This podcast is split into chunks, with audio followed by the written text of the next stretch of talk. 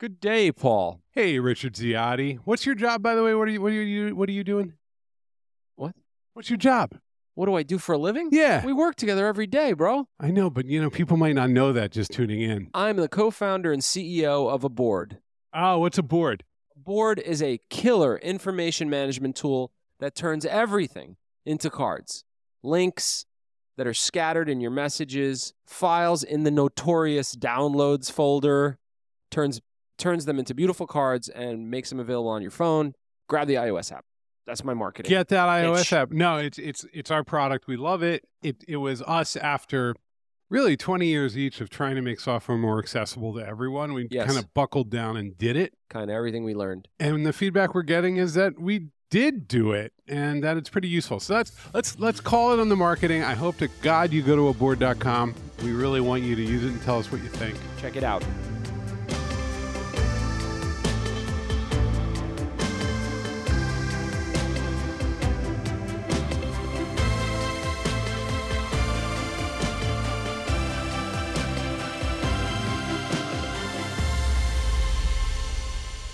And now let's get into the podcast. Rich, it's kind of a grab bag. Yeah, it is. First off, shout out to an old friend, old colleague. We worked together in different ways in the past. And his name is Jim. I don't know if he wants his last name shared. I mean, millions listen to this podcast. Paul, so he writes about us. Give his last. Jim Nielsen. Hey, Jim. Jim-Nielsen.com. This one goes out to you. First paragraph, he wrote a post just for us called That's Another Podcast. It's a thing we do. Look, man, we meander. Boy, do we. We meander, right? And so sometimes we're talking and we have a topic we want to cover. And then what ends up happening is we sort of veer off. It's like two dudes having beers, essentially. And I think what the reason our sort of media platform works is that you and I ultimately are two dudes having beers. Yeah, like, yeah. You know, after the workday is over, we have a little thing I call the Saturday reorg. Yeah. You start DMing me about like what we need to do in the company. Like we have the same conversations over and over, kind of because we enjoy them. We do. It's hard. Building businesses is really hard, and we like that challenge. It is hard. So we'll be talking, and then we'll talk about this, and then we'll veer off in that direction, and then we'll sometimes throw a speed bump, and one of us says, but that's another podcast. That's another podcast. Yeah, because, you know, we try desperately to stay on target. And in fact, probably 100 people in our lives have tried desperately to keep us on target. Yeah. So Jim, God bless him, went and tracked all of those times that we said that over the years on the podcast and sort of called us out on it. Yeah, so he grabbed snippets, bless his heart, from the transcripts, and we're going to go through them, and we're going to actually address each one that we seem to have carelessly tossed aside. Cross it off the to-do list. Let's do it. All right, what do we got? The first is Google's ability to spy on every aspect of your life. Quote from Paul Ford, "If I search Park Slope apartment 2-bedroom, it's very likely that 2-bedroom apartments will show up at the top of the search results. And the reason that is happening isn't because Google has this amazing ability to spy and investigate every aspect of your life. It does have that, but we'll put that aside." That's a different then I said that's a different podcast. That's right. So, I mean, what am I talking about there? First of all, why didn't I go down that path and explore that concept at that moment? And the reason is, Google is many things. This is a sort of recurring theme for me, but these organizations that we deal with, whether it's the New York Times, the New York MTA, the federal government, they're vast. They're never just one thing. Anything that gets big doesn't have one set of ethics. It doesn't have one way of making money. It's too big. So Google is vast. Google knows everything you do. Google owns a browser that they distribute called Chrome. Yes. They have an advertising platform that tracks sort of all the clicks on the advertising product. You know, you log in through Google when you access things like your email, but also other services. Yeah, I mean, they've essentially come to a tacit agreement with the world, which is, we're going to give you a bunch of really convenient things for free. And look, man, you can criticize Google all you want, but by God, they've given us a lot of things for free. Not even free, but cheap, right? Like the people don't remember what email was like before Gmail. Oh, no, there was like the complexity of setting up a server. Oh, essentially, your job gave you the email. It was hard. It was like annoying to do it on your own. Then, you know, Yahoo Mail and Hotmail showed up and things like that. No, but they went like, hey, how about $25 a user a year? And by the way, I mean, it's probably more now, but that's where it started. And then they're like, and you get docs and kind of enough files. And it's like, this is a ridiculous amount of value. And the fact is, it is secure. Yeah. Now, they know everything you're doing, but they don't care. That's the actual deal that we make with technology. Well, they care a little, Paul, because if I keep saying, man, I don't know which blender to buy in my email, I might get a blender ad. So I want to put free in quotes here. Yes. Let's do that. Let's close down this one by putting free in quote jail. Well, this goes back to something we were talking about earlier. Like Apple is the true kind of middle and upper class company because they know everything you're doing, but all they want to do is sell you more Apple products. I mean, everyone, it's not a hidden secret what everyone's agenda is. Google knows what you're doing, and they want to say, hey, I have 30,000 people who like watches who are really seem intent to buy right now. That's right. I have a friend. We're about to do But That's Another Podcast. In this podcast called But That's Another Podcast, I have a friend who air quotes too much, and I don't have the heart to tell her that it's not making sense when she does it. Oh, it's like signs in New York City where they use quotes. Like no one, the quote is the most misunderstood of all the punctuation.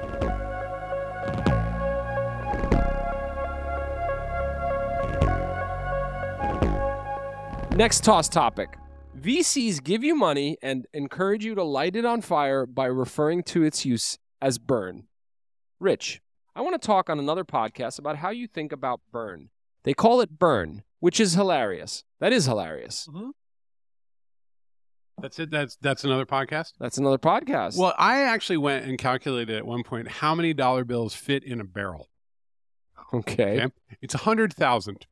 That's a nice number. It's it's around there. And so like a classic barrel, like a Donkey Kong barrel. Yeah, like I went online and I did the math on a typical barrel size, like hogsheads. Yeah. So $100,000 in a barrel. And so when I think about startups and I think about media organizations and so on, very often I think of them rolling in huge barrels of money and setting them on fire. Most organizations, when they start doing digital stuff, they actually would have gotten more value just from the warmth out of simply burning the money. I mean, that's real. Look, I think burn is time running out. I think VCs... It's not the healthiest relationship, right? Like they're like, look, you're either going to go to the moon or you're going to crash and burn and be nothing. I mean, and so you're burning through your fuel. There's a fuel tank. It starts at F and it slowly moves to E, and you're burning through your resources. That's a normal, sort of subtle way of hinting at what's your burn rate. What is a VC? A VC is the worst parent. Or the best, Paul. The worst. We may want to raise VC funding at some point. Because they say you either get 100 on the test or you pretty much are dead to me. You're dead. Yeah. You're not my son. Yeah. That's true.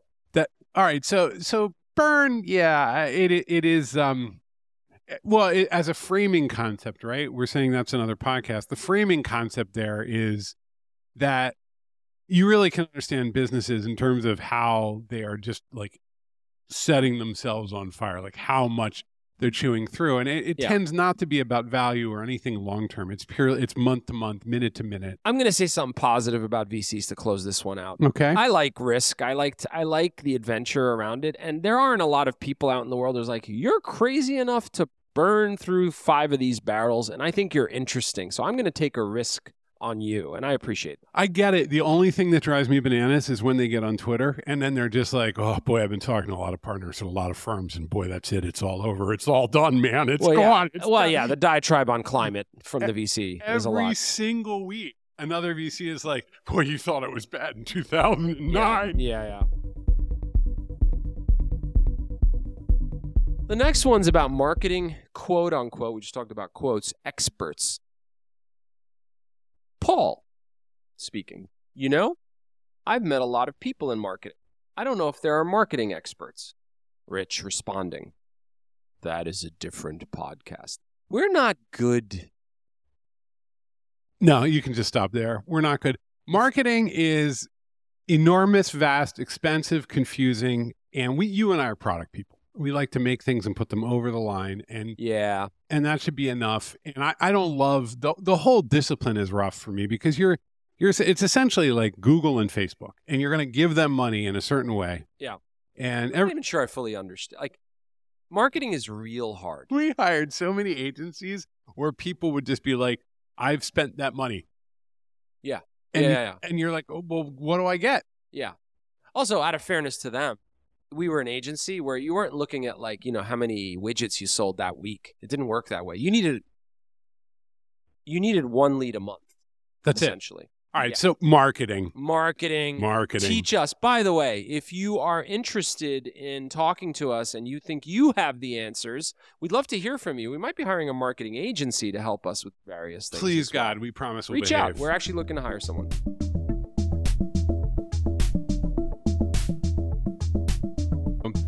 Next one, SaaS for family dysfunction. This is from the Personal Brands Are Dead podcast.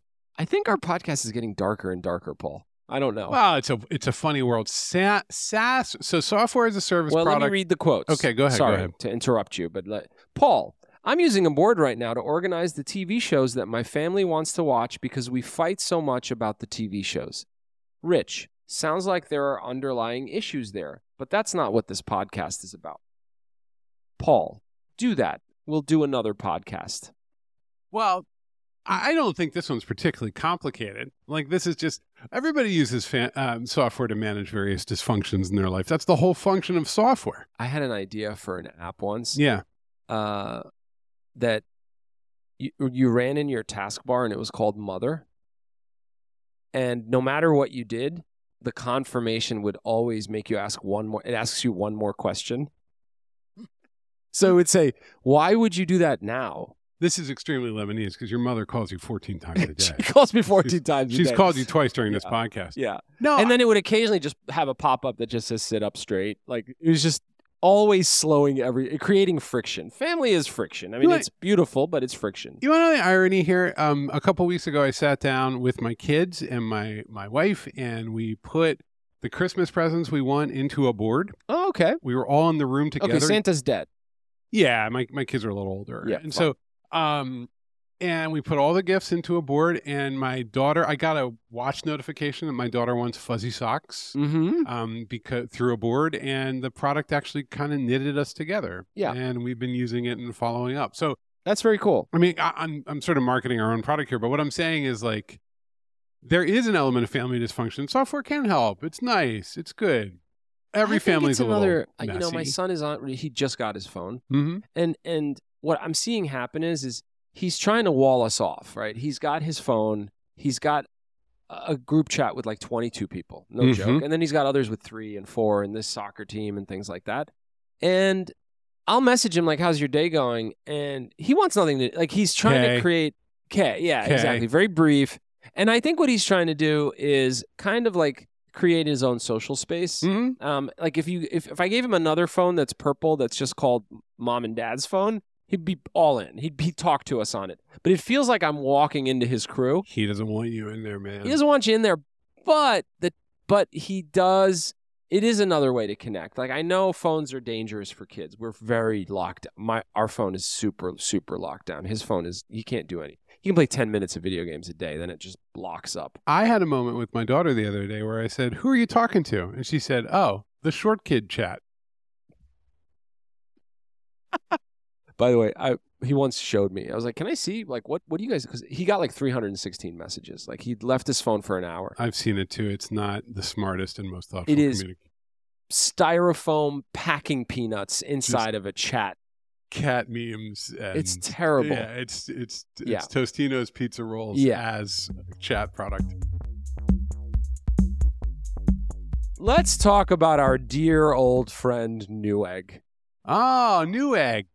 Frankly, I think they should shut down Newegg just because of its UI, but that's a separate podcast. Paul, sometimes you just need a good network-attached storage device, and that's Newegg. I want to say something about Newegg. This one's all you. Well, here's my thing about Newegg. It is You hit Newegg, and the color scheme ranges from black to like a burnt orange all the way through. Yes. And my computer starts to heat up more because the amount of, like, there's just a mountain of JavaScript, like, from years ago. Newegg is new. It's heating up because it's anxious that you're going to replace it. But let me. That's a good joke. That's a good. I mean, if I had a rim shot right now. Cha-cha. Newegg. You understand? Newegg for me has a. It's like someone I've known for 30 years, and I get to talk to about the beginning of the internet. Newegg has been around forever. I actually love Newegg. Newegg is an amazing store. It has like timers for deals. Like there's literally like the seconds are counting down before the graphics card becomes more expensive right before your eyes. It's actually pretty amazing. Look, it's the glory and sheer pleasure of commerce is not to be underestimated. Like there's that. There's Tiger Direct. There was, remember Woot.com? Oh, yeah. It got acquired by Amazon. Yeah. You rate the products with eggs. Like they went all in. Someone in that company said, why not eggs? We're called Newegg. I mean, it works. You and I are sitting here on a podcast talking about Newegg.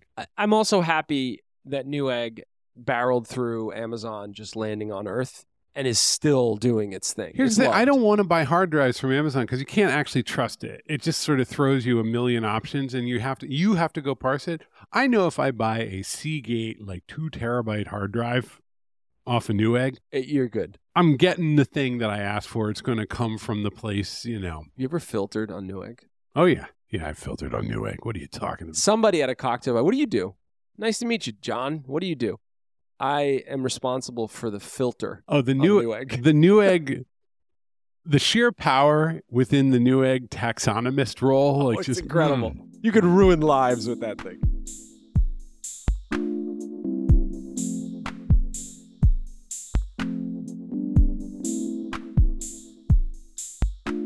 All right, one more, Paul. Get your praise where you can. Rich, this is me talking. The support lady at the Apple store asked me, did you back up your phone?